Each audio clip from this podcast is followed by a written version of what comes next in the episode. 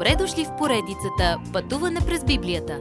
Това е едно пътешествие, което ни разкрива значението на библейските текстове, разгледани последователно книга по книга. Тълкуването на свещеното писание е от доктор Върнан Маги. Адаптация и прочит, пастор Благовест Николов. Когато седемте печата се отварят. От сцената на небесното поклонение, нашият гид Йоанн сега се обръща от небето към земята. А какво се случва на земята? Това е темата в Откровение от 6 до 18 глави. Книгата с седемте печата бива отворена от Исус, който е единственият достоен и с власт да я отвори. Той разчупва печатите, четирима конници излизат и започва голямата скръп. Трябва да видим голямата картина преди да се впуснем в детайли. Седемте печата на книгата са като чадър на целия период. Първите шест печата ще се отворят поред и ще има осъждания.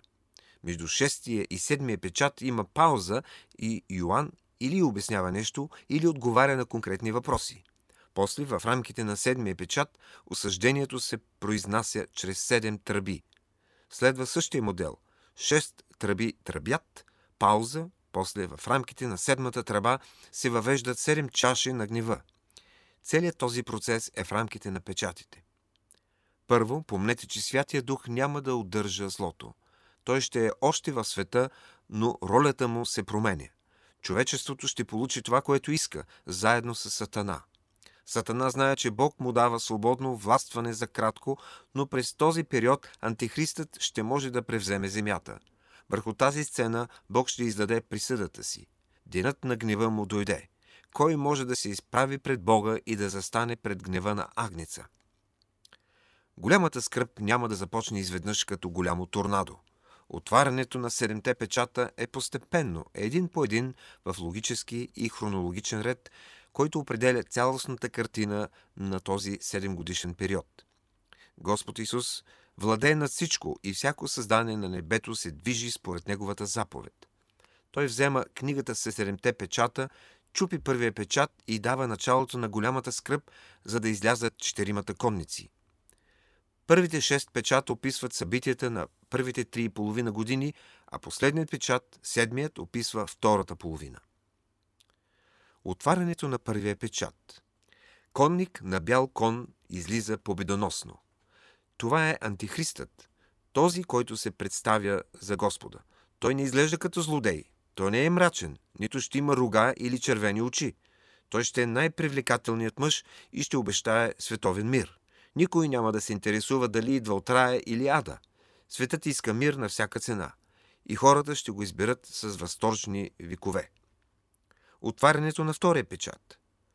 Конник на червен кон на кръвопролитие излиза и покрива земята с война и насилие.